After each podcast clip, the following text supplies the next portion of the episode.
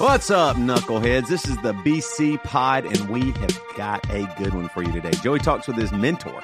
His mentor, literally. Joey talks about him being his mentor. Brian McLaren, author of The Great Spiritual Migration. Can't wait to hear this interview, and uh, maybe I'll read the book. You a universalist out there listening? Who knows? Uh, what does that even mean? I believe there's multiple universes, so I'm off topic here. Emery's going on tour with Hawthorne Heights. Tickets are selling super fast. So check out the dates and secure your spot now at emerymusic.com. Uh, we've got a really, a really cool VIP experience planned for you too that we're going to share. It's a VIP with Hawthorne Heights. We're going to do it together. Uh, so if you want to come early and see us perform each other's songs acoustically and get some uh, cool swag, swag, swag, uh, come do that. Also, uh, we are doing, Devin and I are doing a songs and stories night with Emery, an acoustic show. Um, and we've changed changed the show from the first show being in Nashville to St. Louis, and that's April 11th, April 12th. Louisville, Kentucky, April 13th, Grand Rapids, Michigan, and April 14th, Chicago, Illinois. This is going to be really good. I think uh, Grand Rapids might already be sold out, actually. So, you St. Louis folks, we just changed it over. Get your tickets quick because who knows if it's going to sell out quick or not. There's a few tickets left, I think, in Louisville and Chicago. Uh, but yeah, that's April 11th through April 14th. You can go to emerymusic.com and check that out as well. And today's episode is sponsored by Joybird. Create the furniture that brings you joy and get 25% off by going to joybird.com slash bad Christian. Also, today's show is sponsored by Hims. Don't go bald. Go get a trial month of Hims for only $5, folks at forhims.com slash bad Christian. And today's show is sponsored by Legacybox. Also, there's never been a better time to digitally preserve your memories. So get 40% off your order by visiting legacybox.com slash bad Christian. Let's do it. Oh, hell yeah, God showed up. I don't give a shit what I put in my body.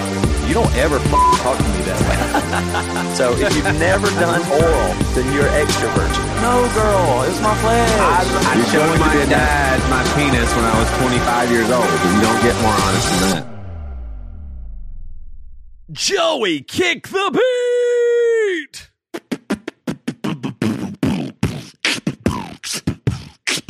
It's the bad. It's the bad. It's the bad Christian podcast. We love Jesus. We love sex out of marriage. We love hurting people mentally and emotionally. Wait a Jesus, minute. Not why'd really. you have to? Why'd you do that? Why'd you give her? I don't- We need to do that over. Let's stop. Let's let's Shit. do that. I don't want to fuck motherfucker. Shit. God. What the fuck? We got to hey, there's over? something wrong with your audio. There's something wrong with Shit, your audio. Motherfucker. hey, you know what? You can easily get away with cussing if you don't say it. Motherfucker. Goddamn. Motherfucker. Pussy. Motherfucker. I'm not saying the words.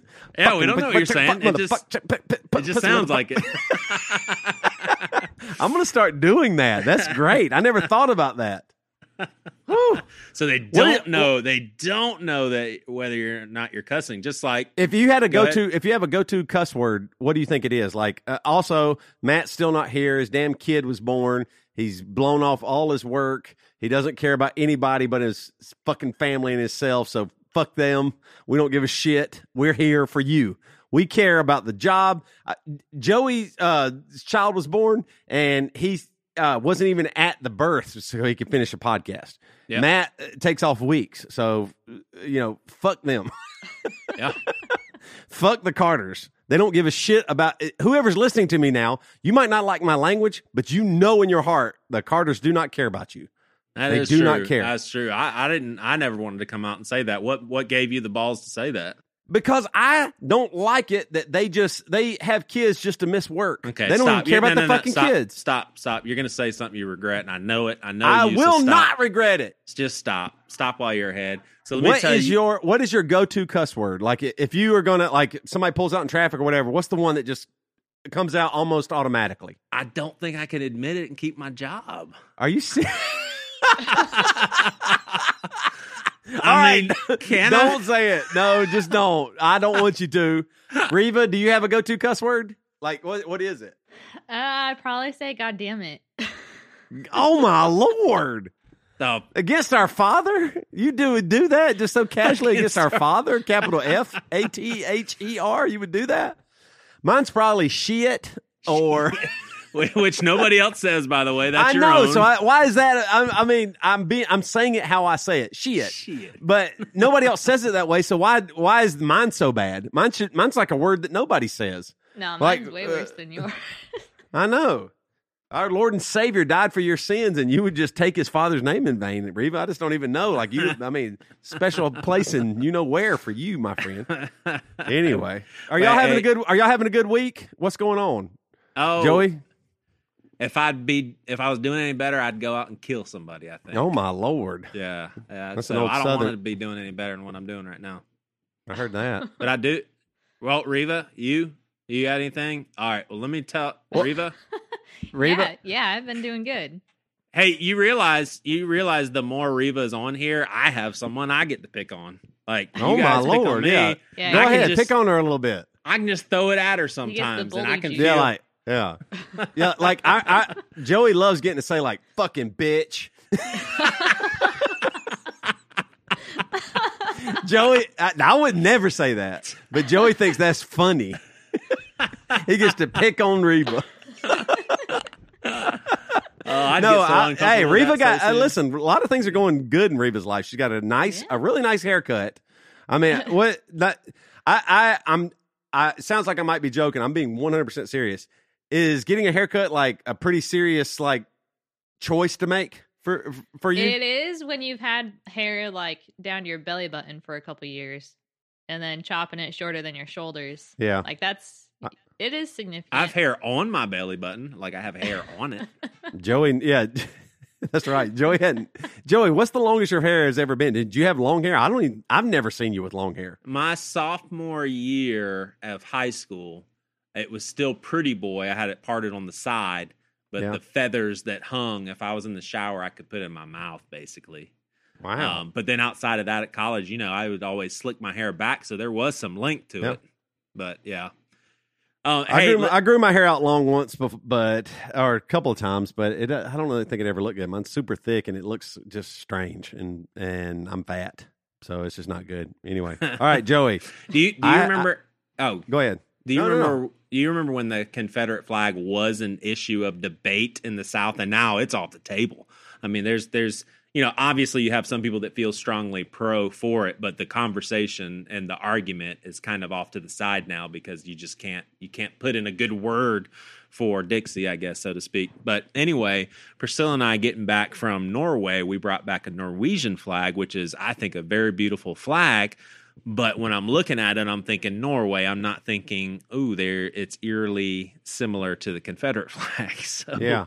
So Priscilla's parents come over and they're like, you know, your uh, Norwegian flag looks like a Confederate flag, and we're like, That's no. so crazy. We're like, no, not. Re-. And then I looked at it, and the like, if it had like, so basically, it's like a purple cross. You can look it up right now. It's like a purple cross with a Yeah. red backdrop. If it had the white stars in the blue cross, and it would look exactly like the Confederate flag. oh, I and see so- what you're saying. so- I'm looking it up right Yeah, now. Yeah, yeah, so, you're right. So here's my rationale. Tell me if you agree or not. Like Priscilla's taking the approach of we got to remove that. No way we want anybody even thinking that's Confederate flag. We got to take it down right now. My position is there's not one person in the neighborhood that's going to glance at it and then drive away thinking, huh. I wonder if those people have a Confederate flag. They will find out. They will walk Yeah. up to it when nobody's looking. They will park the car and or they'll wait for the wind to blow it. Nobody is going to think maybe we have one. So I just Yeah. I don't think that's something that someone lets go. So anyway, we're talking about it at a you, I know you miss our meetings, man, our elder meetings and staff meetings. That was Oh, the best thing about being in favorite things on Charleston. Hell yeah.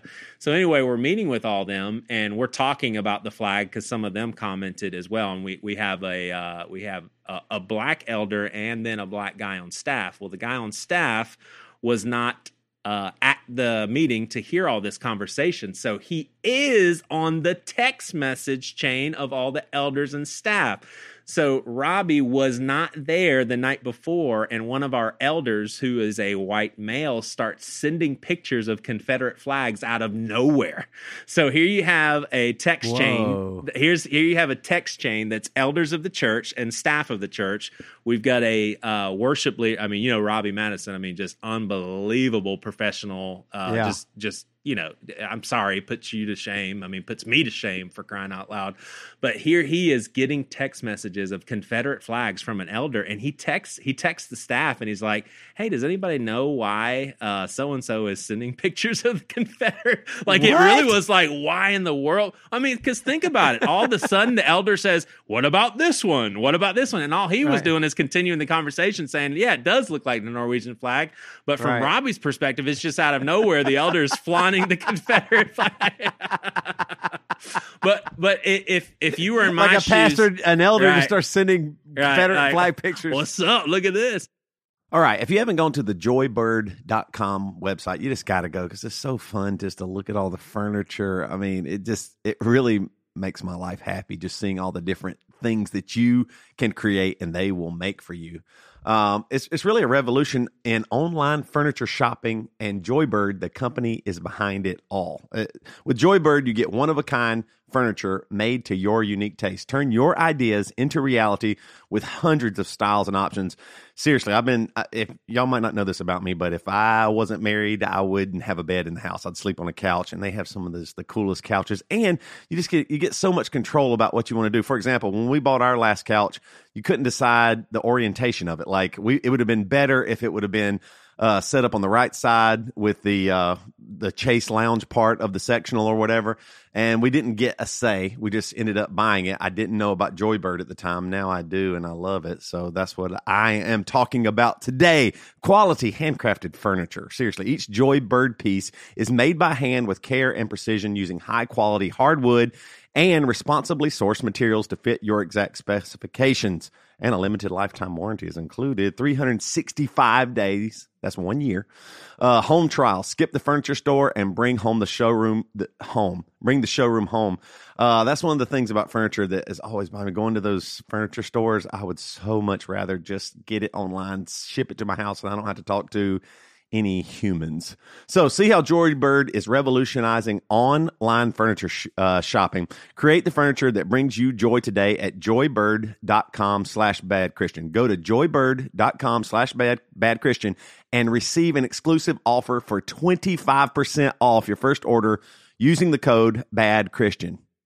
Would you guys take the route of we don't want anyone to even have a hint of confusion or would you take my approach of nobody's going to be confused because they're going to find out they're going to they're going to make sure Yeah, they know I- one way or another Yeah, I think you can't take down the Norwegian flag that has nothing to do with Confederate flag. You know what I mean? Like that. That seems like like you're doing that for fun for your family. And if somebody really had a problem with it, they would come up and say, "Hey, take down that Confederate flag." You go, "No, it's not the Confederate flag. It's the Norwegian flag, and you can Google it." Right. I just did. I just sent y'all a picture. Now, I do think it's interesting. Like, I could see maybe why somebody would see that, but I mean, it. Like the only thing they're seeing is that the Confederate flag is red, white, and blue, and this one is. Like, I mean, Yeah. the cross isn't the same. There's way a bunch of differences. I, some of this stuff sometimes it gets really tricky because I understand that it's not easy to figure out everything out um, in the immediate moment. I Yeah. do get that, but at the same time, like, uh, how are you? Like, somebody, uh, one of the BC clubbers wrote today, uh, or one of the BC clubbers wrote, uh, somebody actually confronted them. They have a site about uh, their site is called like she uh, she's doing a, a site called Native Disney. I, I believe that's what it's called. Um, I hope I'm saying that right. Yeah, I don't know if she cares about me saying her name or not. So hopefully, Oh yeah, I think deal. it's Disney native. Disney she native lives in and she- it- yeah, she lives. Yeah. Yeah. she lives close in Florida, and and somebody wrote there and saying that native meant like Native American, and that's not what it means. Like the like the idea is there, uh, and and she really took a moment to go, wait a minute, am I wrong? Am I, do I have a blind spot? What's going on here? And I thought that was really interesting first because it's like, okay, we live in a day and age where that's kind of cool. That she would take a moment and go, wait a minute, do did I do something that maybe could be really offensive? And then at the other, the next step I go is, hold on, what does the word native mean? Hmm. I, I mean, you know what I mean? Like, uh, it, it, it just I don't uh, like Switchfoot has a song right now called Native Tongue. Like, what does that mean? Is that about uh, you know Native Americans or or what? Like Native Americans, yes. Native, like there's like you can use that word, and so I go, what? Uh, how can somebody do that to you? They're abusing. So the same way is what I'm saying is if somebody comes by and says you have a Confederate flag, that's something that they're saying that has nothing to do with anything about you Right. or the flag. It's not. Right. There's no nothing there. So how do you navigate that? Like how Yeah. do you get through that and, and figure Yeah. that out? Well, Because and- you don't and- want to be offensive to somebody. But I mean, is it it it like also? What if somebody? I mean, are, we having to talk about uh, somebody's intelligence? They just can't understand it. Right. Like they they don't want to take the time to learn about flags or Right. words. Like Right. I don't know. Do I have to spend time doing that? Right. Well, and and uh, and and just to give, I mean, I, I've got some evidence of how it played out. Is right across the street. There's a neighbor, and it's it's a black family, and I've watched basketball with them a little bit here and there, but we're not really good friends. And so he obviously either took a quick look at it or actually had Yeah. to study it or whatever. But when I got out of the car, it was his usual, "What's up, dude?" He obviously saw the flag and knew it wasn't Confederate. So Yeah. at least I think so. I don't think he would be that Yeah. chill to be like, "Hey, what's up, white neighbor with the Confederate flag?" I don't, I- you know. So Yeah, Um, I mean, I can understand you the the, the Impulse, for the sure. interesting the interesting thing there is if you're in Norway, nobody would bat an eye, right, but being in South Carolina, yeah, I can I can understand that. But Yeah. that's the right response. Wait a minute, what is that? Oh, okay. I mean, I eh, you have to be you have to educate yourself on what the the flag is, right? Yeah, it's it's the same territory as the whole Christian mantra of you can't do anything that looks evil. Well, where do you draw the line? Like you just gotta walk out in public and everywhere you go be thinking, I don't know who's watching me, but I have to be okay with my you know, it's just Yeah. same sort of thing. You just don't know where to draw the line. But I you know, s- speaking of the whole racial stuff and and um I'm I'm thinking uh, so I just watched a documentary on the LA riots and I actually I was so intrigued to watch a good documentary and I couldn't find any really good ones on YouTube. And I kept Yeah. seeing on iTunes this brand new documentary. I think it may be a year ago, but for some reason it, it, it snuck by me when it came out and I just wanted to watch it so bad. And uh, I was like, you know, I'd probably watch it more than once. So I bought it, I think for nine ninety nine. And I'm telling you, it was the most enjoyable Thursday night because I think everybody had gone to bed or maybe Priscilla was out. I'm sitting there watching this documentary. wait, wait, wait, wait. Oh, I loved it. You- oh my gosh, it was so the much re- fun. the first reason it was enjoyable is because you got to be alone, right? oh yeah, oh yeah, oh yeah. Just me and my documentary. Oh, Oh, my gosh, boy, me and my good. documentary. Oh, So- that sounds good. So here, here's here's the one thing that I took away, which was major. I mean, first of all, it's an unbelievable documentary, and you know, I was 15 when all that happened, and I did not really grapple with how unbelievable it was. I mean, there was literally an intersection where if you stopped and you were not black, you were pulled out of your car and and beaten close to death. I mean, it was super, super, just Wow. completely chaotic. And so, two things. First of all, I never thought that I would hear anything that would borderline convince me that the riots uh, were justified. Now, I don't think the extent of the riots, like literally beating people almost to death or maybe Yeah. to death, I, I forgot whether or not there were definitely some fatalities, but I don't know if it was the result of beating. But I definitely think that when it comes to that sort of thing, there's no excuse. You can't not make an excuse for violence. But listen to what some black leader said, and it wasn't, uh, I don't think it was a big name because I wasn't familiar with him, but he basically said, if you are a, a, a black male and you're used to cops stopping you and used to cops harassing you, and you just witness with this evidence that these cops are still not being held accountable, then there's no possibility for justice in Los Angeles. Like what he said, what else are you supposed to believe as a black male when Yeah. you see the video evidence and they were innocent? And what are she what else are you supposed to do? So that did stop me in my tracks and I was like, what what do you do? You live Right. in a place where not only are you going to get heckled, but there's nothing you can do about it because they're going to get away with it. Like, wh- how do you retaliate to that? Do you just are you, do you go Martin Luther King and say, "Well, I'll just let it happen"? Some people would say, "No, that's you can't Well, make that yeah. decision. You have to do something about it." So Yeah, I no, don't yeah. justify the violence, but should they have acted out somehow? Yes. I don't Yeah. know how, but yes. And then the last thing that I'll say is, and this is embarrassing. Well, no, it's not embarrassing. This is just who I was. So, as a 15 year old kid, I was growing up in the South. I was in a very conservative Republican family, and uh, we were not progressive thinkers at all. And so I'm hearing mostly from a, a white perspective hey, we don't know what it's like to be these cops. We have no idea what Rodney King and, and Toby, maybe you need to give them some background information on the LA riots for younger listeners, but we have no idea what Rodney King was doing. We have no idea how threatened they felt. Let's give them the benefit of the doubt. Well, as a 15 year old, I looked at that video and I seriously could concur. I was like, yeah, we Yeah. have no idea what was going on. Dude, I watched that video as a 41 year old two weeks ago and I could not believe how obvious it was. I was completely disgusted that those cops got those cops got off. I could not believe it. I, I felt like I was in Yeah. a time warp. I was like in a cultural travel sort of deal, and it it even it even grieved me to some degree to hear. So so here's here's what I heard. I heard white people in behind a microphone being interviewed for news purposes being unashamed of saying justice was served. Like in 1992, cops got off for beating this dude almost to death when they did not need to. They were completely um, taking advantage of their uh, um, power, and white people defended it on camera. Can you believe that? Like, that's a different Yeah. world. That's a different world. But I just cannot believe how looking at that now is there's no doubt in my mind. I mean, those guys should have paid the price for that. It, it's interesting. Uh, a couple things here. Like I, I think you're right that some of those quotes you said, and and I think you meant this, but just to clarify, I think uh, Martin Luther King definitely did things not to.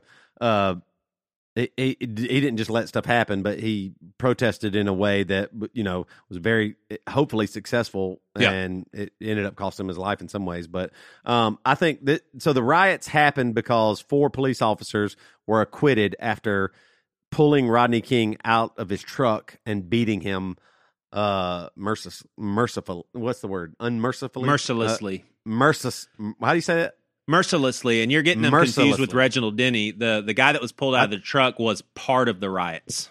Was actually part of the riots. I think Rodney King was actually chased, but I could be wrong. But I think the so so but but you bring up an interesting point. So Reginald Denny Yeah, yeah, was yeah, another Reginald famous But- permis. Well so on, during, on march 3rd on march 3rd 1991 uh, rodney king was violently beaten by lapd officers during his arrest for fleeing and evading a california state route 210 a civilian george Holliday filmed it from his uh, the footage clearly showed Rod, uh, king being beaten repeatedly and the incident was covered by the media and stuff like that the riots um, I bel I'm I'm almost certain I thought the riots started, and this is from Wikipedia, so I could be wrong, but unrest began in South Central Los Angeles in April 29 after a trial jury acquitted four officers of the Los Angeles Police Department for usage of excessive force in the arrest and beating of Rodney King. Yeah. So I'm. You were saying Reginald Denny, but I think the riots happened because of Rodney King. no, no, no, right? no, no. I, I was saying when when you talked about police pulling someone out of their truck, I think Oh, that I'm sorry. I narrative might have you were getting confused with that. Reginald yeah, Denny. yeah, yeah, yeah, yeah. I yeah, see. so I I mean, just a quick snapshot because it is interesting. So Reginald Denny became a super famous person because, Yeah. as part of the riots, he was a white guy that pulled up in his Uh, sixteen wheeler or whatever and was pulled out of that. That's right. That and was they Reginald threw a brick yes. at his face, and they had all of that on camera too. And so then the big question was, you know, were those black males caught up into all that stuff, and should they be declared innocent? I mean, t- dude, talk about some conflict in your yeah. culture because the white cops just got off. Why shouldn't those black guys get off? Right. The the the difference there is, yeah, Rodney King was beaten by the police. Reginald Denny was beaten beaten by, By rioters. rioters. Yep. Yeah, yeah. Yep. Sixty-six percent of men lose their hair by age thirty-five. Can you believe that? Wow. Uh, not me, not Matt, not not Reva on this podcast. They don't they don't have that problem. Uh, not White Carl. What's that? Not Steve. Oh, I like some of the other products that him sells and I use. But seriously, one person I have a friend and friends that uh could use some Hims and they're going to and I recommend Hims because why not try it? Seriously, 66% of men lose their hair by age 35 and when you lose it when you lose it, it it's gone. It's really too late. So why not take some steps? Why not use the easiest possible way, the most user friendly way ever to uh, stop that hair loss on top of your head. I think it's important. Uh, you'll feel better, you'll look better, and it's a little bit of an ego booster. That's true. I, I, I mean, anything I can do to make my ego bigger. Maybe not me, but you know what I'm saying. You know what I'm saying. Seriously. Uh, Hims, uh, it connects you with real doctors and medical grade solutions to treat hair loss. Well known genetic generic uh, equivalents to name brand prescriptions to help you keep your hair. No snake oil pills or gas station counter supplements. Seriously, it's really cool. You are talking to real doctors they evaluate you, send you the products, and it's really simple. It's in the mail. You don't have to go any place. It's just great. No waiting room, no awkward person, uh, no awkward in person doctor visits. Answer a few quick questions, and the doctor will review and can prescribe you.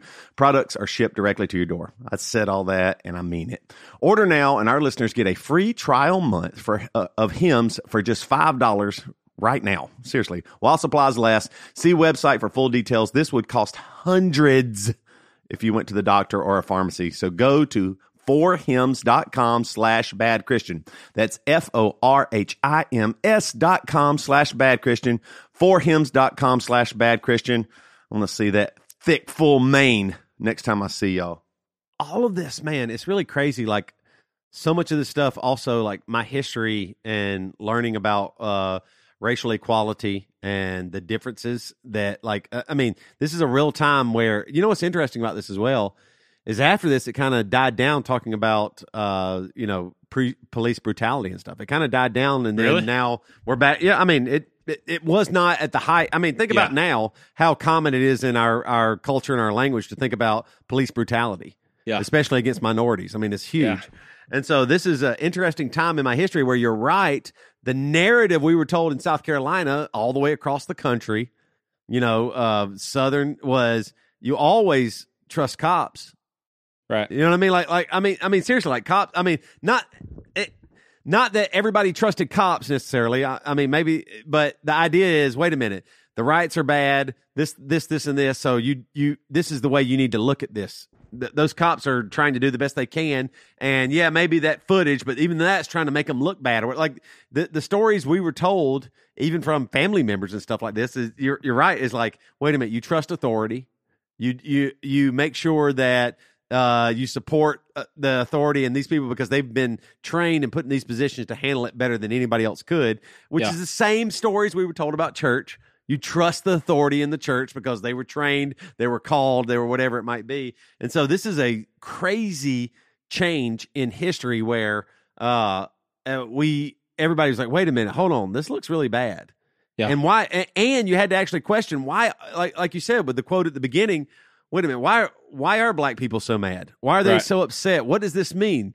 And we were never told any of that stuff. Right. I didn't know what it was like to be a young black male in or a female in Right. L.A. Right. Nobody ever. Dude- and now, now we get in retrospect. Now there's so much media, so much content that you actually were able to watch a uh, documentary that uh, you know told you a lot of information. Isn't that Right. crazy? You didn't Yeah, have totally. access to that back then. Isn't that wild? Totally. So, so I mean, let me let me uh, let me even get broader and kind of turn this on its head a little bit. So there have there have been times when I have been accused of of not being progressive enough, and I'm sure many No. times, uh, yeah, God, yeah, and I'm sure there's many times where those people were absolutely correct in their assessment. Now, as far as Yeah. how they handled it, I think it's kind of mean spirited and a and a little bit impatient. But here here's where I came from, Toby. I don't know if this happened in Greer, but it, in our high school, there was so much Confederate flags being worn at school, and it was totally acceptable that Yeah. uh, the black guys came up with a design, and I think this was birthed out of Charleston, and it was a redoing of the Confederate flag. The colors were changed, and it says the future is the flava. So basically, like the future Yeah. is the flavor, and you better get with the program. And that shirt was controversial because the white people felt that it was offensive because of their loyalty to the Confederate Oh, flag. wow. That's in the mid 90s. Wow, Like I know. like people actually is that? had people had legs to stand on by being offended of the Yeah. Confederate flag being desecrated. Can you believe that? I mean, that's insane. I mean, I, I'll tell you what. That's uh, That- 23 years ago. I know. I, I'm telling you, I've been telling, I've been having this thought and telling people for the last uh, you know six months or something. But I there is it is going to be shocking to you politics and authority and our government and church what that's going to change and look like in the next 10 years because Yeah. you're you've already seen it like you just said in 23 years like 23 years ago and and, and you might as well say yesterday i mean it, it- there's still some of that that's prevalent in the thoughts of americans right now some of the some of the you know racist thoughts some of the take away word the you know racist is a is a uh, what's the word i'm looking for it's a uh, intense word to use that's not the word i'm wanting to say uh, no, um, a word that gets people hyped up. What is that? What's the Trigger? word I'm trying? Triggered word. Yeah, it's a, it's a triggering word, which I understand. But even take away the word racism, the idea that Toby Morrell was whatever you know, uh, not even a teen yet or whatever, or a young teen, and did not have access to all the information. There's no way that Toby Morrell at that age could have done anything else except trust the people that he knew. Yeah. So now you have a wealth of information and you're going to learn more and more daily.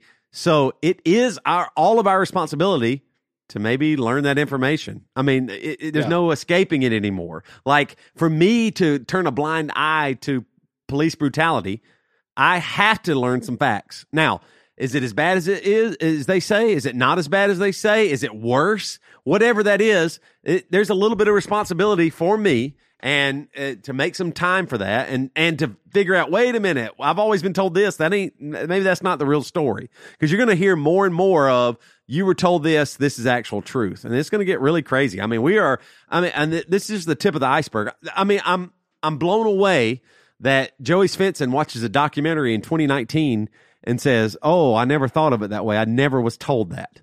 Yeah. I, you you were never given the opportunity right. you know what I mean? Like, like now you have it, and you go, "Oh, I can make an informed decision, maybe."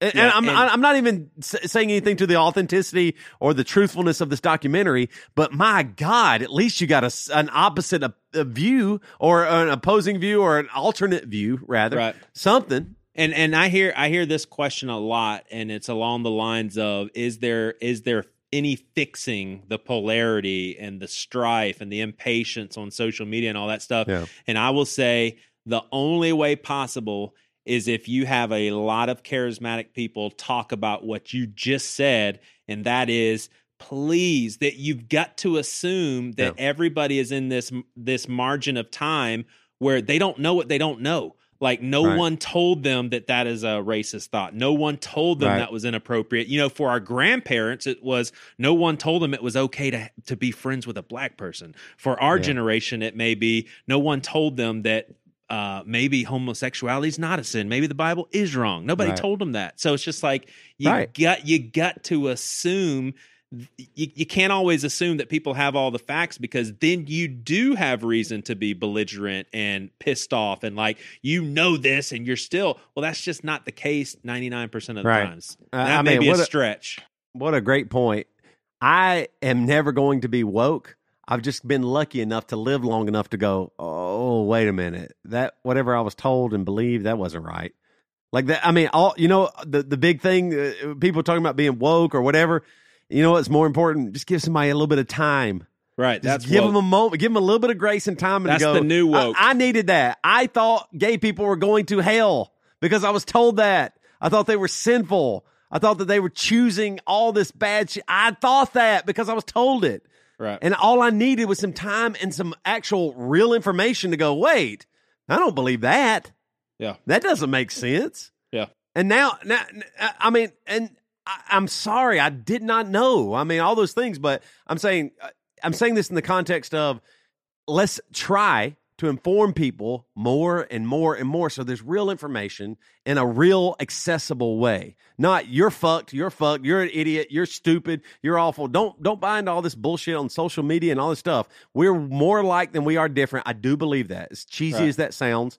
And i believe if we can just get real information that we, we're going to see some stuff i'm going to see Right. real truth and that's what i want that's what Right, everybody he- wants the real truth And here's the test. Here's the test. How does Toby Morrell react to someone that heard him say what he just said and says, fuck you, you're fucking piece of shit. You don't even know what you're talking about. Like, how do you respond to that? I Because- usually because say, "Fuck you, be- die." because because you're because any person's natural response would be okay well that person pisses me off like and, and we write Yeah. that person off that's the very person that we need to figure out a different way of talking Right. to that There- i think there- we should try There are bad people in this world, but if you met Toby at different stages in his life, there would be He's Toby's that, that, that you didn't like and Toby's that you would totally disagree with. And it, that guy is even here today. There's a shitload you should disagree with me about. But I'm just saying, everybody, I believe, if, if we can just get through some of this bullshit stuff, everybody can usually go, wait a minute, that is the truth at least. I mean, Yeah. there's some fucked up people out there for sure that won't ever and they just want want to do bad or whatever. But I mean, the majority of people go, wait a minute, that, that's not right. Yeah. That thing that that's not good. Like all I ever heard about the riots, is what I'm saying. This is helpful for me. All I ever heard about for about the riots was it was just real bad, and they're just stealing TVs. People are are smashing windows, stealing electronics, and doing this, and, and it doesn't matter about anything. Now, maybe there's some truth in that too, but the real truth is, why the fuck did it happen? What was really Dude. going on with people's Yeah. hearts and minds? And, and there's some real truth there. Come Dude, on, listen, people. I mean, you beat the hell out of people and then just get off you, just because you're white cops or something. There's something. There's truth there. Yeah, and I and I know we're we're kind of out on time, but uh, I mean here here is another scene that I mean you got to you got to watch this. There's a scene where and this this made me think about evil and whether or not it it really is a thing or what does it mean if it is. But this this black guy probably in his fifties is yelling at all of these people looting and standing there with their stuff. And dude, it is so emotional because it is the most angst, the most pain, the most regret, like tears. And he's Mm. like, "You guys know better than this." He's like, "He's like, y'all got to see that you're wrong." He, and he just go, and he's sobbing. He's just like, "Y'all know better than this." On and on and on. You Mm. look in every single one of their eyes, and in every single one of their eyes, they're like, "That's that's Uncle Johnny," or "That's Mister Cooper down the road." They all know that guy, Yeah. and and the the almost like the evil that you saw in their eye when they were bringing stuff out of the buildings, almost like a "ooh, we're getting away with something." This is whites, blacks, Hispanics. This is all across the board. The looting was. They had that look in their eye of deviousness, and I'm doing this, and fuck the man, and I'm doing.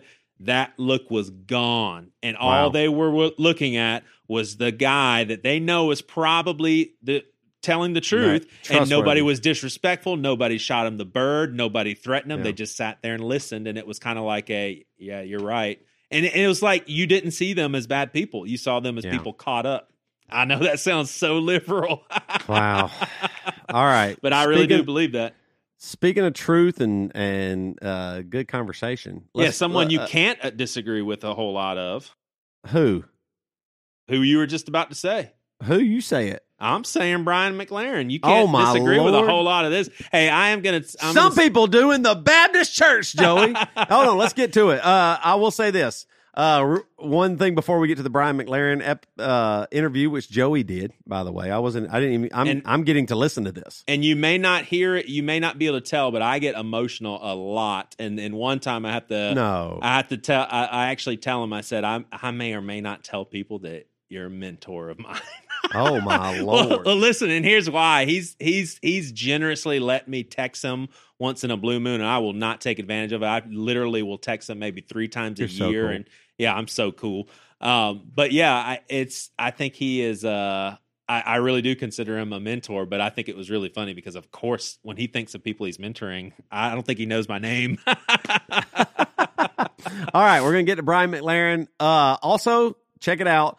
Devin and I are doing Emery shows. Hell yeah, in I saw living that. rooms and coffee shops. We're doing uh, Louisville on April 12th, uh, Grand Rapids on April 13th, and Chicago on April 14th. And we're calling it Songs and Stories. We're going to be playing a bunch of Emery songs acoustically and uh, just telling some stories about some of those songs and some uh, life stories as well. So make sure you check that out.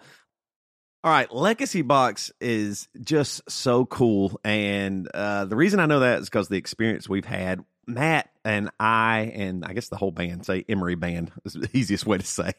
Uh, yeah, Matt and I are just the band. We sent in a bunch of old videotapes that we had from, like, seriously, when we left South Carolina and started Emery and moved to Seattle, and all these old little, just tiny videotapes that I thought, I don't even know how to watch them anymore.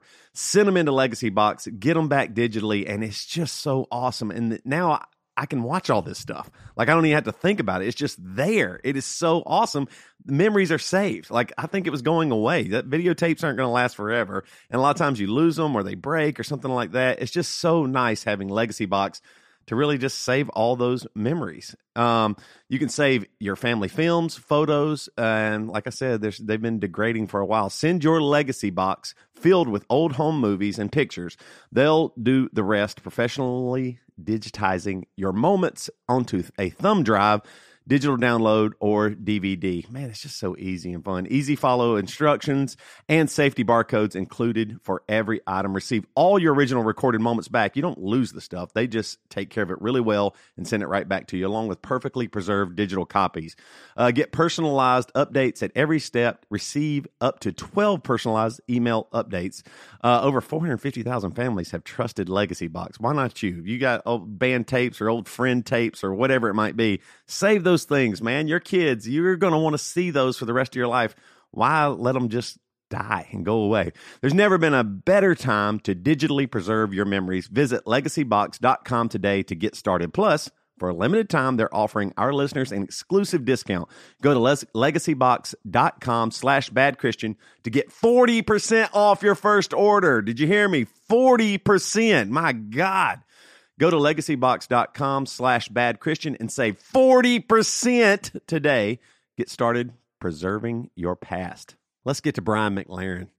All right. We are here with Mr. Brian McLaren. And, uh, man, it always makes us look good when smart, well respected people associate with us. So thank you. uh, especially people with a good haircut. That's what really makes so I, I just read, I was thinking about it. The last time you were on here, we may have talked about the Great Spiritual Migration, but I had not read it yet. So I just zipped through this book. I couldn't put it down, and I thought, man, let's let's talk to you because I personally really, really, really, really want our listeners to read this book. So if if you're listening and you are a reader um, and you're toying around with different ideas, or, or you just feel you're in a place where you're not sure if you can buy into all the stuff that you've been taught your whole life, I would really say this is a good, good, good starting point. Um, so uh, let me start with this, uh, Brian. There's so many uh, so I've always approached the Bible with I'll call them hell lenses. Like I was always taught about hell. I was taught, you know, if you accept Christ, you go to heaven. If you don't, you go to hell. And so when I would come into contact with scriptures that seem to not be compatible with that, you know, such as John saying, you know, in First John, not only our sins but also the sins of the whole world, I would just kind of put that off to the side and say, well, that doesn't make a whole lot of sense. I don't really know what he was talking about, but it obviously can't mean what it says. Now I'm starting, you know, through listening to guys like you and reading this book, now I'm seeing those verses as, whoa, whoa, whoa, whoa hold on. let's slow down, let's look at it, and let's not just discard it. But my question to you is what if I had universalism lenses? Like, what if my parents taught me that everybody goes to heaven? Wouldn't I have the same issue when I come to sheep and goats verses? Like, I would have to just kind of put those off to the side and say, that doesn't make sense. Can I tell you first? You're the first person who ever asked me that question that way, and I. Oh, think, oh, really? yeah, and I think that's a really good way to ask it, because it immediately points out uh, that that we're we're bringing some assumptions to both of those formulations, universalism or exclusivism. Yeah, we're bringing assumptions that are faulty. That's why when people ask me, "Are you a universalist?" I want to say, "Oh man, it is much much worse than that." yeah, um, yeah. It's uh, I think the question to which universalism and exclusivism and in between in, inclusivism the question that those are answers to is actually the wrong question. And I, I, if that makes no sense, I'll be happy to unpack it. Yeah, unpack it a little bit. So, uh, one way, an analogy, I, I'd say, look, if I'm trying to drive from Charleston to Los Angeles, yeah, and I come to a T in the road, and there's a left turn that says uh, to Tampa and a right turn that says to Miami. Yeah, I know that neither of those options is good, right? Uh, right. I, have somehow got off the track already. And that's what right. I think has happened in Western Christianity. And here's the way I would say it. In fact, let me just a little bit of story from me. Um, like you, I, I was a pastor for 24 years. And one of the things about being a pastor um, you know, I started in the school of pastoring where you have a topic and you find a Bible verse to go along with it and then you preach. But right. eventually somebody convinced me I ought to start preaching through the Bible. Well, right. what that forced me to do is to pay attention to all the verses in between the other verses and and start digging in a little more deeply, learn about the history and background and so on. Right. Well, I remember I I'd been a pastor for at least five or seven years. Like for other people, this is super obvious, but I had yep. Uh, honestly I'd never seen it. I never realized that the Old Testament never once talks about heaven and hell. Gosh, I know. And and Acts, their evangelism never included hell. Never heaven and hell.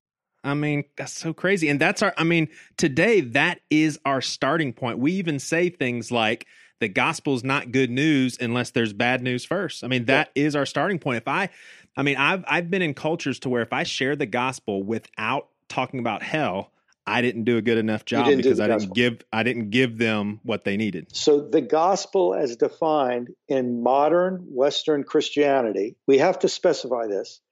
The gospel as defined in modern Western Christianity is about how to avoid hell. It's the good news of how not to go to hell when you die. Right. I'll, I'll, just tell you, in Eastern Christianity, that was never the gospel, never in the past, not in the present. Wow. Um, it, they just never, ever even conceived of it that way. And in the early centuries of Christianity, that wasn't the primary focus either, but it has been for a long time. And I, there are a whole lot of ways to explain it, but um, I think the big change happens with St. Augustine. And after, and St. Augustine invents a doctrine. Uh, now, the word original sin had been used before Augustine, but Augustine is really the one who makes it the centerpiece of his theology. And from that point on, there's a line that goes from Augustine to Thomas Aquinas, and then from Thomas Aquinas to Martin Luther, and from Martin Luther to all of John Calvin and all of Protestantism. So, the, the, when people say, Are you a universalist? I want to say, I can't honestly answer that question because that's a question that only makes sense within modern Western Christianity that has a set of assumptions that the whole purpose of the Bible is to solve the problem of original sin, total depravity, all that. First of all, right. you'll never find the term original sin in the Bible. Second right. of all, if you read the book of Genesis, in fact, this is what really messed me up, Joey. When I was a pastor, I decided to preach through Genesis. Yeah. And I remember when I got about eight or 10 chapters in, I realized that the term the fall that I'd been raised on. Right. If I were an innocent reader of Genesis, just reading Genesis, I never, ever in a million years would have come up with that concept. Um, now, there's a history to the concept. We could go into yeah. so many layers deep. But so would you would you say that's on that's real quick? Would you say that's on equal playing field as the rapture? Same sort of thing? Uh, yeah, both ideas okay. have a history. You know, the idea of the rapture came from John Nelson Darby in the 1830s, and yeah. there's a history of why he would see things that way. And and I actually come from the little denomination or sect that you know gave the world John Nelson Darby and dispensationalism, but that's another whole story. But uh, there, there's a there's a whole long you know story behind this historically why this arose, and I'm not condemning anybody, and I'm not saying everybody's wrong. All I'm saying is it's not the only way to read the Bible. It's not right. the original way to read the Bible. No, no Jew in all of history has ever read the book of Genesis and come up with an idea of the fall, original sin, sort of ontological guilt and depravity and condemnation, and they're going to heaven and hell. It wasn't even a Jewish concept. Nobody read yeah. the Bible that way. Now, listen, that doesn't help if you're a Southern Baptist or an Assemblies of God or a non denominational evangelical or fundamentalist today. Everybody in your community thinks to read the Bible as the solution to the problem of original sin. It, that that's the whole point, and and they'll think you're crazy if you question it. Right, right. So, so uh, uh real quick though, how how do you interpret Jesus is separating sheeps and goats, and Yeah. I think uh, didn't in the parable he said, you know, the weeds would be thrown in the fire and, Yeah. and things like that. Yeah. So let, let me let me step back for a little bit, bit and say that um, uh, I, I think there are probably three or four terms that we would need that I think have been defined within that framework of Augustine, Aquinas, Luther, so on. Uh, one term is the term salvation. Right. Uh, because they're working in the framework, that framework, salvation means to be saved from the penalty of original sin, uh, and which means to be saved from eternal conscious torment in hell. That's what salvation means. Yeah. When you aren't in that framework and you just start with the Hebrew scriptures, salvation means liberation. The the word salvation, it derives its meaning from the story of Exodus. God saves the people from slavery in Egypt. Yeah. And, and the word save, me- it, it, its context is save from oppression and slavery, liberate from oppression and slavery. Now, the word can be expanded save from illness, save from poverty, save from injustice. But it, it means it, it, to, to be saved means to be liberated. Yeah. Start with that. Um, and, uh, uh, and to be judged doesn't mean to be sent to hell. Remember, people in the Old Testament didn't even believe in hell. I can't remember the. I could look it up real quick, but I think it's Psalm 98. Goes something like this: Shout joyfully to uh, to the Lord, all the earth. Break forth and sing for joy. Sing praises, for God is coming to judge the earth. Now, you know, in the what I was brought up, judge means condemn. Yeah. Obviously, it didn't mean that because you wouldn't sing, Praise God, God's coming to condemn and destroy and torment all the earth forever. No. Yeah. Judge means in the Hebrew scriptures to confront the wrong and set it right. It, it's, it's not just p- condemn and punish, it's to confront the wrong and set it right. So um, I think when Jesus comes on the scene, first we've got to let him speak in the language of the first century, not in the language of 20, 20th or 21st century. Get out of here. Are you serious? We can't read it through 2018? I mean, Yeah. 2019. That's right. And So- and our country, man, America, we're Americans. We can't read it like that. Well, we can and we do, and it causes horrible consequences. Yeah. Because l- let's be honest, you know, because you're in South Carolina at this moment, I'm in California, and I- I'm in uh, in Florida, and where we are affects how we read the text too. Yeah. we come from a context that was so focused on hell that it didn't give a crap about slavery. Right. I mean, Right. that is, if we let that sink in, uh, that is absolutely shattering, you know. Mhm. Uh, well, it's hard for white folks like us to let that sink in, but if we do, it, Right. it, it, if, if, if anyone opens a crack to let that sink in, it's think what that really means. That Yeah. we had our spiritual forebears were were obsessed with hell and and celebrating forgiveness and that allowed them to go whip their slaves and rape their slaves and everything else the next day and and Yeah. be forgiven the next Sunday. You know, it's it's just shattering. But all that's to say, um, when I put Jesus in his context, here's what I think he's saying. He's saying, look, Yeah. we've established this whole religion. It's focused on sacrifices. It's focused on tithing the the herbs out of your garden. It's focused on what you do on Saturday or Sunday. Um, what God really cares about is mercy. God really cares about justice. God really cares about compassion. And if we don't get our act together, we're going to keep living the way we're living and we're going to go right off the cliff. We're like Thelma and Louise with our pedal to the metal and we're going off Right. the cliff. And and so he's what what he's telling people is you keep living the way you're living and terrible things are going to uh, result. Um, he, he's not talking about you're going to be tortured forever in hell. He, he's he's saying, look, terrible things are going to result. Now, I think most of those terrible things in Matthew, Mark, and Luke are really focused on something Jesus could see was coming. Now, I don't even think he needed magical powers for this, Yeah. but he he could see that there was a violent revolution building in, among his people. They were being oppressed by the Romans, and and there was this group called the Zealots that they'd already staged a couple of rebellions. We know from extra biblical history that uh, that Nazareth was just down the road from a town called Sepphoris, where right around the time of Jesus' birth, several hundred Jewish men had staged a violent revolution against Rome and had been publicly crucified. I mean, Yeah. talk about a trauma. So Jesus Yeah. grow up with that. I think Jesus is saying, we keep going and we are going down and we're going to experience that kind of destruction. Yeah. Um, so- Yeah, and, and I'm not uh, obviously I, I'm not trying to back into a corner. I'm trying to clarify for myself, but I don't expect you to have all the answers to all these. But depart from me, I never knew you. Yeah. I mean that sounds just so disastrous. yeah. But get away from me. especially because we're we're putting it in the context of depart from me, I never knew you means you're going to hell. Right. and and that affects that framework affects everything. But take it in this way: let's say I were to meet Jerry Falwell Jr. Yeah. and I were to say, Jerry, when you are careless about what happens to black people, and Yeah. all you care about is arming your white students with guns, Jerry. Jesus Christ would look at you and say, I do not recognize you. You do not look like a disciple of mine. Now, I'm not saying Jerry's going to burn forever in hell. Right. But I could say that with with confidence because I think what Jerry represents is so far from what Jesus represented, right? So Yeah. I think that's the kind of thing Jesus is doing.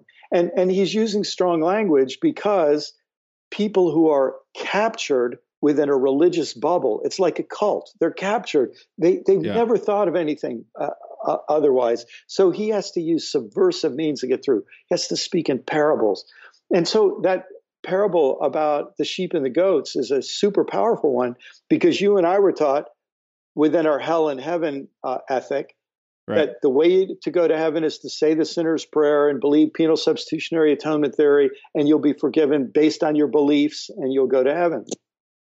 Right there in that story, what Jesus is saying is Jesus doesn't, he's saying God doesn't care too much about all that stuff. What God cares about is how did you treat the poor? How did you treat the prisoner? Right. And I think the point of that parable is not to say who's going to heaven and hell. The, the point of that par- uh, the point of that parable is what kind of God do we think is really up there? A God who's Right. obsessing about whether you've said some magic words and then doesn't care about whether you beat slaves and rape their women and all the rest, Right. or a God who says, what I really want is justice and mercy. What I really want is for you to treat people well. I think that's what Jesus is arguing about. Uh, and, and Yeah. yeah, Yeah, I mean, I, I just just listening to you, I, don't- I've even I've I've even gotten teary eyed just in the last ten minutes. It's just all new territory. Um, why? And maybe maybe you would say no, Joe. It, it is actually pretty clear. Why why wouldn't it just be made way more clear to at least Bible readers? yeah. like why i mean i'm just like why wouldn't jesus say something so clear or do you think he did in that culture because i'm just like i don't it's i mean it's i don't think you read the whole bible and come away with a feeling of oh wow everything's cool Yeah. but maybe maybe that's our fault i, I don't know And, and let me say, one of the reasons why I don't like the term universalism is Right. because since it was framed in who goes to heaven and who goes to hell, if you say, oh, I'm a universalist, oh, everybody's going to heaven, everything's okay. Like, I don't want to say everything's okay. I want to say Right. every time a kid is put in a cage, and Yeah. every time a kid goes to bed hungry, and every time the rich accumulate more and more and the poor are left farther and farther behind, God's will is not universally being done on earth as in heaven. So right I've got the alarms going, right? Yeah. So I, uh, so that that's uh, you know you'll get a little sense of where, where I'm coming from with that. But your question about why wouldn't it be more clear? Um, it, it's really an important question, and that raises up all kinds of assumptions that we were taught about the Bible. Yeah. Um, that uh, you know, I remember being told in sermon after sermon as a kid, "Oh, a five-year-old can understand the Bible." That's just Yeah. crap. That's just crap. it's just not true. In fact i'd be okay with almost going back to traditional catholicism and letting the smart people tell us you know what i'm saying i mean there's there's some wisdom in that i think There is some wisdom in that, except when the smart people are making money Yeah. by keeping you in fear, and then they're Yeah. going to tell you what they need to tell you in order to keep their the money Mhm. rolling in. And let's let's not be uh, naive for a minute. Every religion, including our own, is largely shaped by its economic model, and a lot of Christian history. You just start seeing that. In fact, you know, all this rhetoric of of heaven and hell, coincidentally, uh, really ramps up at a time in the Middle Ages when the Pope needs money for the Vatican. And Yep. uh, so, you know, then there a lot of money comes in when you scare the crap out of people. So, um, so there's all of that. But um, I think one of our problems is that you and I were taught something innocently. The people who taught it to us really believed it, but I think it was wrong. And what Yeah. they, they taught to us is that the Bible is like a legal constitution and it's set Yeah. up like a constitution to, to be clear and tell us what the rules are. And maybe, the truth is the Bible's a library. It's a collection of documents from you know several a couple millennia, uh, Yeah. covering history of a couple millennia, and it's it's um, uh, it's a it's a rich library. But there's a difference between a constitution and a library. A constitution is intended to enforce agreement, and that's why it needs a certain kind of clarity. It needs to enforce agreement. A library, a library exists to preserve argument. It, it, Right. it exists to keep both sides of an argument alive. And when you that simple realization that the Bible is much bigger than a constitution. Now, some people would say, "Oh, it's messier." Yeah, it's messier, but it's also richer and a lot more useful. Yeah. Um, and it keeps these arguments alive, and it shows us both sides of the debate. Yeah, yeah, totally.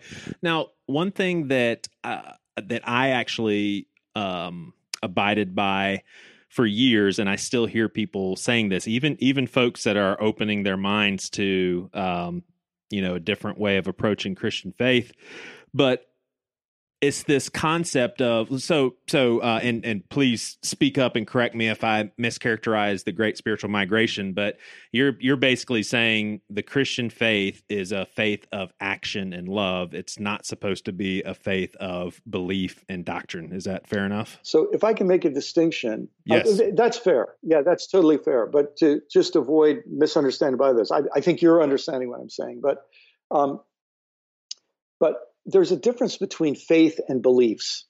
Yeah. Um, faith is an attitude of trust and dependence and need and longing and affection. It- um, it- it's a it's a it's a relationship of of trust, right? Yeah. Um, beliefs are just concepts.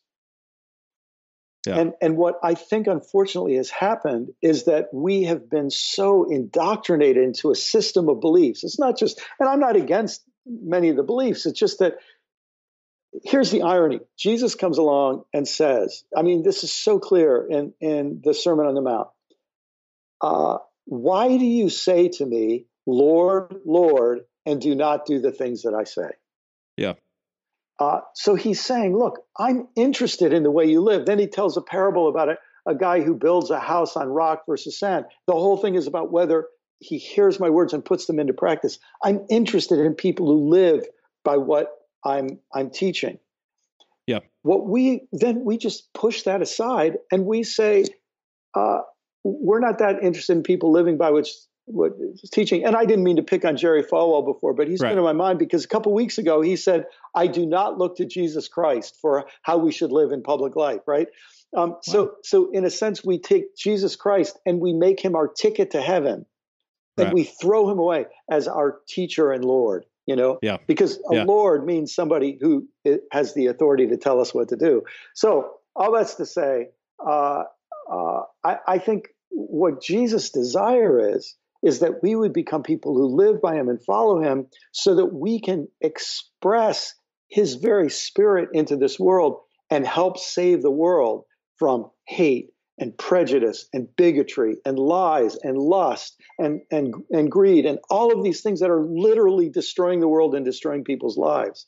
Yeah. And, and so that's, that's w- w- what I think Jesus was about.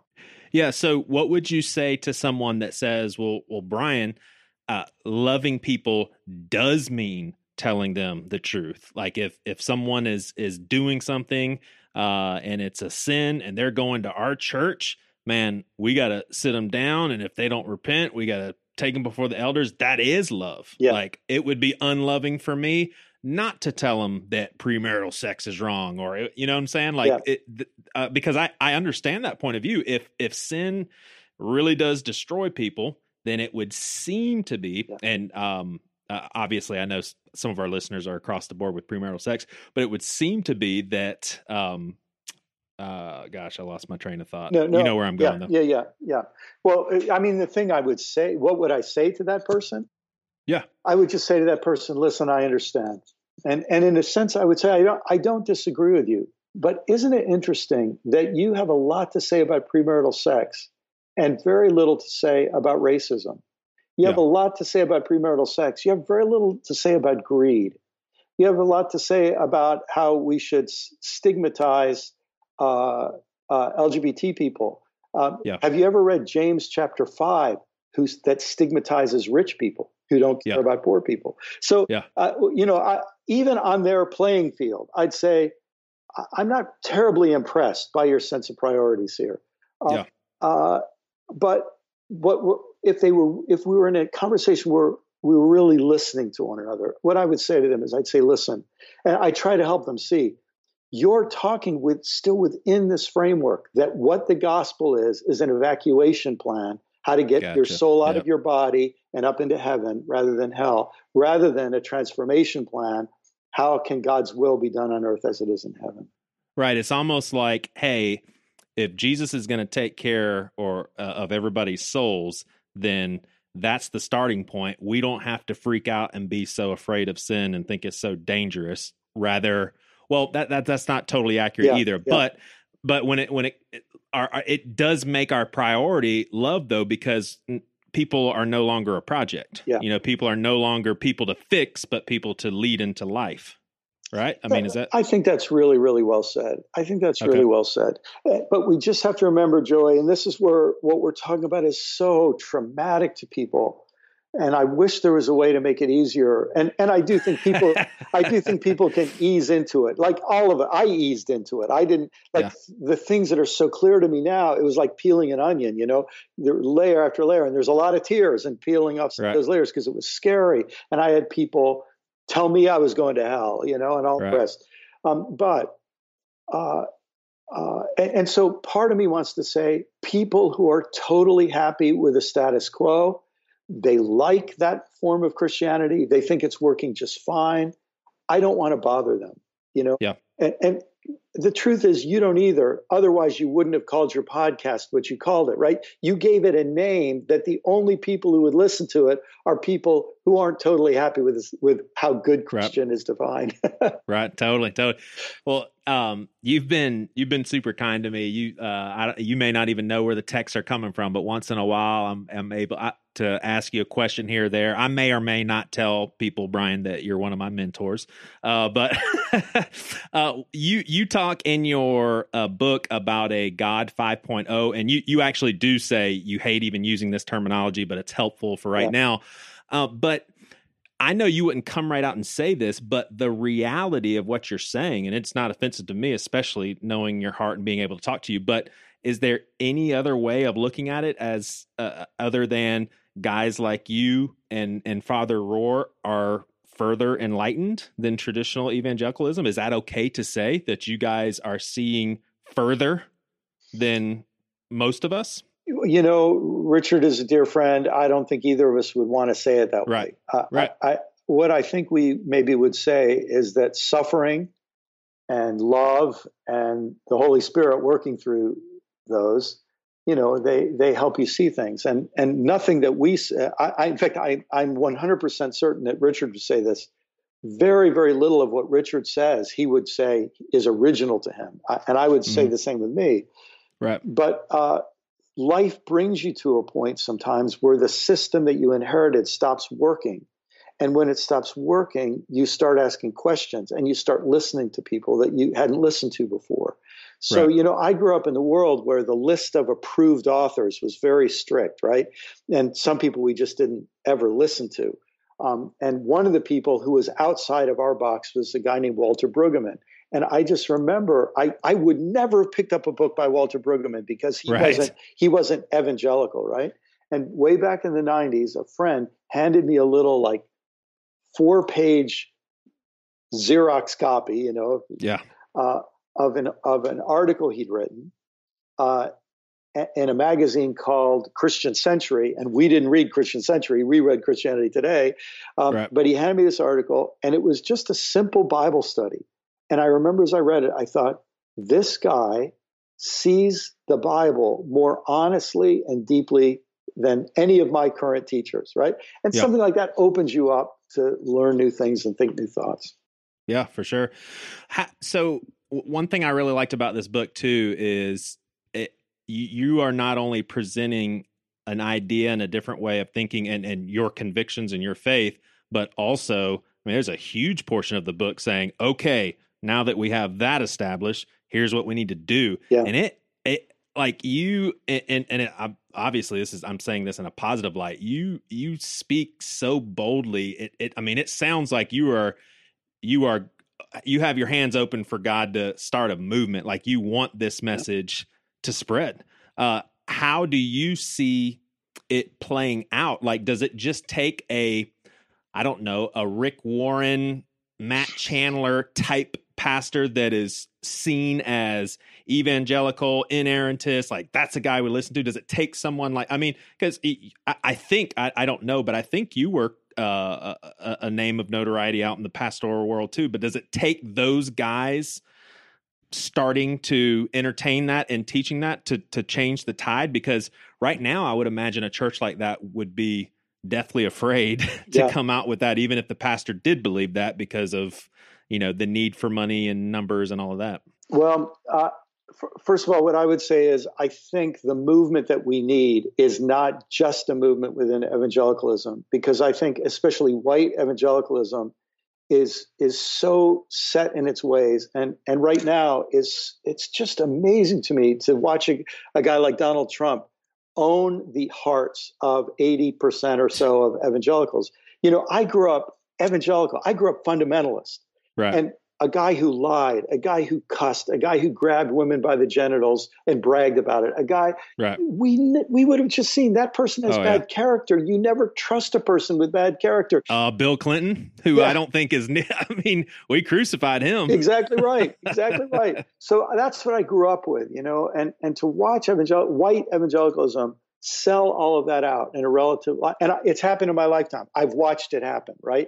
Yeah. So uh, but I think the movement we need involves a segment of progressive evangelicals, like people like yourself. And frankly, podcasts like yours are one of the places where people can, in secret, it's like Nicodemus going to Jesus by night. They, Right. the, the Pharisees would have their, you know, have their head on a platter if, if they knew that he was going by night. But while somebody's driving along in their car, they can listen to your podcast and, Right. and, and think freely. But they, if they had a book by me or somebody else and they carried it into church, they'd be in trouble, right? Um, Yeah.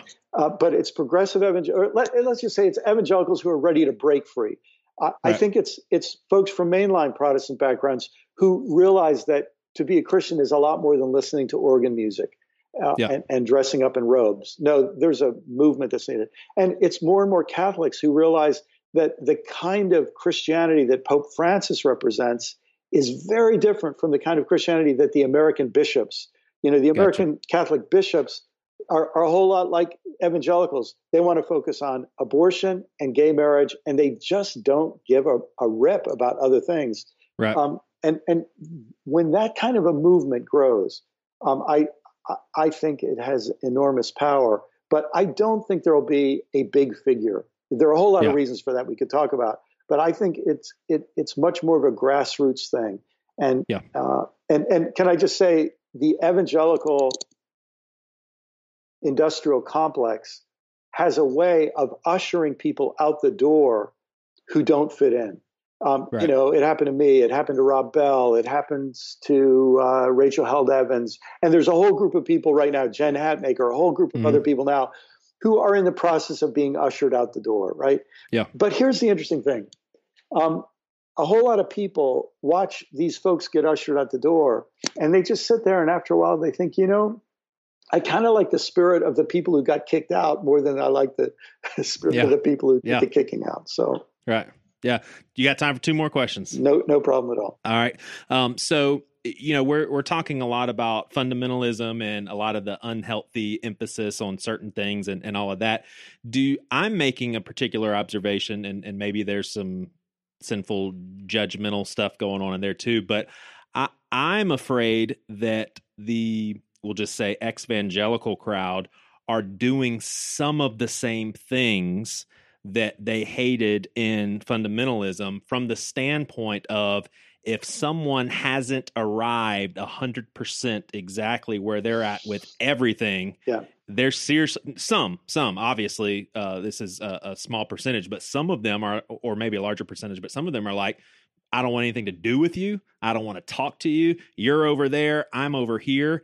And and then in the same mouth they will say yeah i'm, I'm following jesus. I mean jesus said love and i'm like wait a second. Like doesn't it go both ways like Yeah. do you do you see that playing out as well I, I do on, on many fronts. Let, let me first say that that term evangelical, to be fair to the people who are, some of them would say that they're atheists now, some would say they're agnostics now, Yeah. some would say they're progressive evangelicals now. So they would have a whole bunch of different things. The, the, that hashtag came into existence by a group of people who said, we will not be silent about the harm that was done to us. And, Yeah. and the fact is, the form of Christianity that became very popular, especially most of these folks were damaged in the 1990s. And, and that, that form of Christianity that emerged in the aftermath of Ronald Reagan and in the ascendancy of the religious right and, and focus on the family and all of that. A lot of those people who grew up as children in the 90s and the early 2000s, they now see the damage that it's done to them. And the fact Yeah. is, there many of them are traumatized. I don't know if you're paying attention. I don't know if you were influenced by the purity culture, but the number Oh, yeah. the number of young adults now who are saying the sexual the, the psychosexual harm that was done to them by that whole thing now young men Mhm. young women uh, you know so so they're traumatized and i expect traumatized people to to cry right they're hurt Yeah. and and to be angry they're hurt so um, i don't i wouldn't make an equivalency there um, but uh, but i would just say yeah what we desperately need uh, is we need help for the people who've been traumatized. But if they start having children, they know they don't want to bring their children back to the old school and then Yeah. have them traumatized and then have, you know, it's like they don't want their kids to go through that. So what they want for their children is something that's positive and constructive and knows what it's for and has a clear message and isn't just clear about what it's mad about and against, but is clear what it's for. And and that's what I think we need so much. Yeah, totally. So another thing you talked about is just the importance of interfaith groups and uh, Hindus rubbing shoulders with Christians and Muslims rubbing shoulders with uh, Jewish people. Like how how would some you know someone that that's like oh my gosh that whatever Brian is lost. I'm I've been told have no other gods before me. Like how how do how does that fall in line with your encouragement of all of us coming together for common good? And and and oh well, let me phrase that. I don't think I don't think hardly any Christians would have a problem with us uniting with other faiths, but you seem to put a little bit of hey, we're all on the same playing field. Other faiths have things that are unique about them that we don't have that we do need and we do need to learn from. So it's like all of a sudden we're all on this equal playing field whereas Christians we've always been told we have the truth, we've got to get that out. Yeah. But then all of a sudden, whoa, everybody's okay? Yeah. Yeah, I mean, boy, uh, uh, I feel like to answer that, Joey, I need to do it. I, I kind of need to do it on two levels. Okay, Sure. I, on one level, I need to be honest with you. I, like, part of me wants to shake those people and, and get Yeah. in their face and say, "Do you understand the harm done by the Christian religion? Do you understand?" Tens of millions of people have been killed in the name of Jesus Christ. Do you understand what was done to Jews? Do you understand what was done to the Native Americans? Do you understand what was done to people around the world during the colonial era in the name of Jesus Christ? Do you understand? Yeah. I mean, I just want to, I, I want to grab people and say, for you to claim that you're so superior and to be lying and dishonest and willfully ignorant about the horrible harm done in a religion whose founder said, by their fruits you shall know them. Mhm. Like, I, part of me just wants to scream and say, you know, I, I want to start sounding like Jesus. You blind leaders of the blind. You know, I just want to go full, you know, uh, full force gospel there. But the other part of me says, look, these people are just, they've been made to be afraid. They've been told it's only those evil liberals. so first, what I, am not. If you want to say, am I saying we're all in an equal playing field? Well, I do want to say we're all human beings. We're Yeah. all a mess. God loves us all. We're all full of sin and ignorance and wrong. We all have a lot to learn. So, in those ways, I want to say that we're all on the same playing field. But here's the irony that I want to say to Christians Yeah. I actually am a believer in Jesus. I believe that Jesus has good news that the world needs, including evangelical Christianity, which largely uses Jesus as a ticket to heaven, but doesn't actually pay attention to what he said and did and taught. Yeah. Um, uh, but uh, so I want to say, I, I agree. You should have no other gods above the God who says to love your neighbor as yourself. If you have a God that tells you love your American citizen neighbor, but not your non citizen neighbor, that's a different God, right? Yeah. Um, so I want to say, yeah, don't have any other God above God. I'm, I'm affirming that. But that, that very God who you believe in calls you to love your neighbor. And that Yeah. includes your Muslim and Jewish and Buddhist and atheist and Hindu and other neighbor, right? So, yeah. But So- I, so- I, having said that, I know that that makes no sense to some people.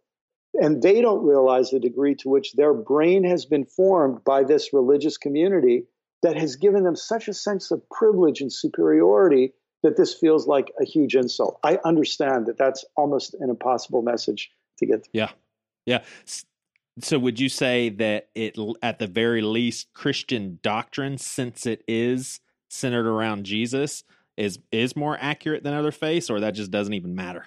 Oh my gosh, so many bad doctrines are centered around Jesus Christ, right? Yeah. Like the Yeah, best. no, but if but if you take him at his word accurately. Oh, look, I want to say, let's listen to Jesus. Let's believe in Jesus. Yeah, I, I'm, Yeah. I'm 100% about that, and it's because of my commitment and my passion and my love for Jesus that I, I have to stand up and say, what's passing for Christianity today is a blasphemy in, in so Yeah. many ways. Uh, Very true. Very true. Well, thank you so much. I mean, personally, uh, thank you for just the influence. Like, I, I seriously, I have found myself in in places like there are there are pastors that that I can talk to about almost anything, but some of these sorts of questions, I just think that uh, that people like you have just been so important because I don't I don't have folks kind of in my I have a lot of peers, but I don't have people that have gone before me and thought this stuff through before me and all of that. And I, it's it's crazy because you you talked about the tears and the fear of deconstructing and all that, and it and it really is something that. It, it's almost like you're going up this mountain and it's so hard, it's so hard, it's so hard, and you're crying, you're sweating, and all of that. But then it does get to a place where it gets easier and less afraid and more trusting. And oh my gosh, the times where God just pours out his presence and just saying, You're okay. I'm with you. I'm guiding you. And I'm telling you, th- those moments, I, I mean, they almost knock me on the ground. I'm just like, Thank you, God. Because even if I am wrong with any of this stuff, all I need is your love. That's I right. mean, and- Exactly and, right, And if you're here with me, then I'm not going to be afraid, you know? So Amen. thank you so much for, for writing stuff and uh, being bold because I know you've, you've taken a lot of heat for sure. Well, can I just say, uh, Joey, thank you because, as I said before, I think what Martin Luther and the printing press was to the Reformation 500 years ago, podcasts are a big part of what is going forward because it does create a, a safe and private place for people to think and and be honest. It's, it becomes so important. Um, Yeah. Let me also say. Um, uh, for people who are on this journey, it's something you said before the last thing you need is a group of people who are going to judge you for not being as far as they are. You know, people Right. need to know that wherever you are is okay. Um, but if people are interested, um, I wrote a trilogy of books called A New Kind of Christian, and the 2nd Mhm. was called The Story We Find Ourselves In, and the third was called The Last Word in the Word After That. And that was published uh, almost 20 years ago. They came out uh, 18, 20 years ago. And um, those books are being re-released next month. And I'm just thinking, if if people are interested, those books in some ways show my own journey, um, Right. and they're they're actually novels that, that sort of are a fictional setting, but it might be helpful to people.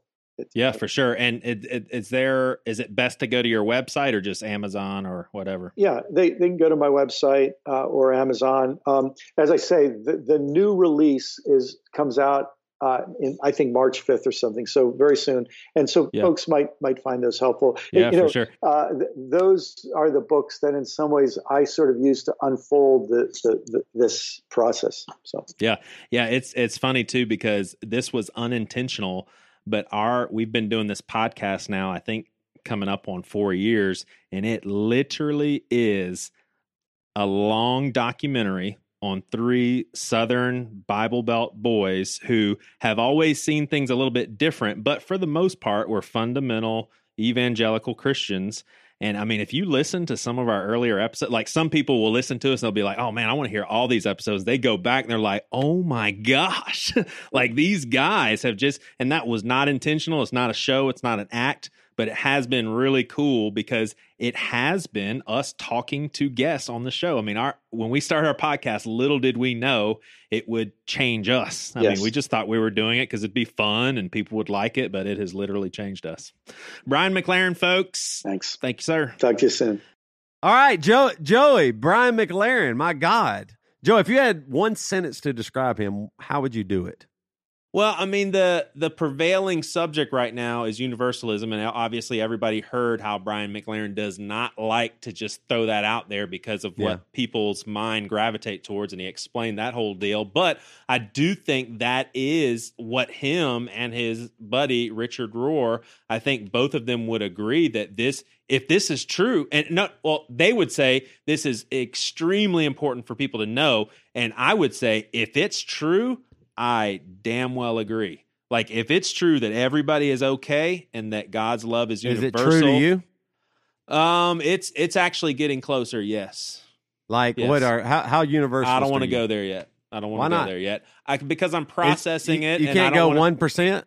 I I just told you. I told you I'm I'm getting there. I don't know what else you want. You want a number? I mean, I just don't know. But and and I and I just hesitate because I really am working out a lot of uh, this stuff. But it's crazy how if you flip the switch and let's just say even if you don't believe in universalism, let's flip the switch in your head and say it is true, and then start reading the Bible, and it's a totally different book that does make sense in maybe the same way heaven and hell narrative makes sense, but it makes just as much sense through universalism. Yeah. You don't run into all these pitfalls. Say, oh, doesn't work there, doesn't work there, doesn't work there. I mean, it really. This is interesting. I mean, you you went from wor- really worried that everybody's going to hell to annihilationism to annihilationism to uh universalist possibly. and and and, and here's what I would say, Toby is, um, I, I know like y'all's y'all's automatic thoughts is you know Joey goes with things quickly, and I you know I do. I'm an early adopter, and that's not a good thing. That Yep. makes it sound good, and I believe in conspiracy theories and all that stuff. But I would say. Before you critique anything, read the book that No. we're talking about with Brian McLaren because I don't I didn't know. critique anything. No, no, I no. didn't I- critique. I- that's why I just said your natural thing is to, and, and this isn't. This is true. I do like quickly, like, oh yeah, that sounds good, and it does seem as if I'm running after things that feel good. And I'm sure there's a part, there's part truth to that. All I'm saying is, a lot of times, like when I started doubting hell, you guys were pretty hesitant on it and saying, you know, you're just Yeah. jumping into this, and this is goes against everything. What about the atonement and all that stuff? I really would love for you to read either this Brian McLaren book, um, the the Mass Exodus, or uh, or the Great Migration, sorry, or Richard Rohr's Universal Christ. I want to know what you think. Like, I want you don't, to read. I don't read heretics. I just don't. It's a rule of mine. I want to. I, I want you to read a book thoroughly that that is universalistic, and I'd really like to hear what you'd say. But but I mean, I know what you're saying, and I'm going to like it, and I don't know what that part means. That's the thing I that I struggle with. Like I loved it. I I be I, I will be honest. I sat with you with Richard Rohr, and uh, now we've had Brian McLaren first, and Richard Rohr's coming up. But I I mean, there is part of me that I cannot escape. That sounds too good to be true. Yeah, everybody just eh, like that. I, and if here's what I would, it would be easier for me to say if universalism is true, then there's just nothing. You just die. Like, Yeah. why would you? Yeah. Why would everybody get something after death? Sure. You know what I mean? Like that doesn't seem like that. do- I just don't even know. Like, why wouldn't I get it now or something? Like, Yeah. and maybe that's what they would say. And, and you know, uh, it, be on the lookout for the Richard Rohr episode as well because this. I mean, it, there's an aura about the guy that just blows me away. I mean, Yeah. I, it's just, it, I, there's been a couple of episodes like that where I felt like, oh my gosh, when I'm talking to somebody, there's there's something really wild going on. Right I mean, now. And whe- Richard Rohr is one of those episodes. Right, right. Whether it's whether it's Really right, amazing, maybe. whether it's right or wrong, guys like Richard Rohr and Brian McLaren, they are completely at peace with the world. So it, it may be based on false logic, but the logic they're using, dude, they're chill, man. I mean, do you see how Sure. secure Richard Rohr is and just Yeah. how free with life and his words? Right. And there's there's no beating around the bush, and at the same time, there's no uh, you know trying to make things sound better. I Right. mean, it's just yeah. Um, all right. Well, I I really want you. Speaking of beating those around the bush, don't beat around the bush about the BC Club. If you're not in the BC Club, join it now. I don't want to beat you over the head, but I might with my words of join the BC Club because it's helpful to this podcast. If you enjoy this podcast, if you enjoy episodes like this where we have Brian McLaren on, Richard Rohr's coming up, why not support it? We would Can I can I turn your it. can I turn your anger? Uh, no no anger level? here. I, I- no, everybody's I- going to heaven. Well, I everybody's want to- going. I want to turn your anger dial. Everyone's up going 10 to no- heaven. Ten notches and make the same pitch. 10 notches. shit! All right, go ahead. Make the same pitch. Okay, I'm turning it up 10 notches, your anger level. You were just on a zero. Now you're on a 10. I want you to make the same pitch for the BC Club. Okay. If it doesn't Brian- work out, then we'll erase it. All right, here we go. I'm just going to try. You're saying Like Reva's literally going to erase this if Okay. Give the She won't edit the, Give the meanest pitch I can for the BC club. Yeah, like like Okay. you no, your audience right now is anyone Yeah. who is not in the BC Club. That is your audience, and, and they've I need been to be mean and- and, hateful, right? no, li- listen, they've listened to 50 episodes or more. They've Right. heard the same pitch I over and it. over. They're need getting free mad. entertainment, Yeah, bastard. and they know we need this. yeah, you made my and point for and me. And they know that our efforts would be expanded if they just helped a little bit. okay. And these Uh, people are right. listening over and over Reva and over and over. er- They won't Reva give anything. can erase this if we need to. If I get too bad. Yes. All right. Joey Svendsen sucks. All right, with that, thank you for joining the BC Club. It's Aaron Bishop, Blake Best, Robert Adams, Nick Snyder, Heather Millington, Jordan Curse, and Olaf Christensen. That sounds pretty Norwegian. Well, thanks a lot, Toby, for the pitch. And you can go Thanks, to guys. the thebcclub.com uh, to step out of Toby's wrath. They used to have to fear the wrath of God. Now they have to fear the wrath of Toby. That's right. That's right. Now that everyone goes to heaven, watch out for Toby. yeah, Toby, that, that's Toby's job. He's like, oh, y'all think y'all have got out scot free? Yeah, yeah. Hell no. That's my job in heaven. That's how I'll make it in. Yeah.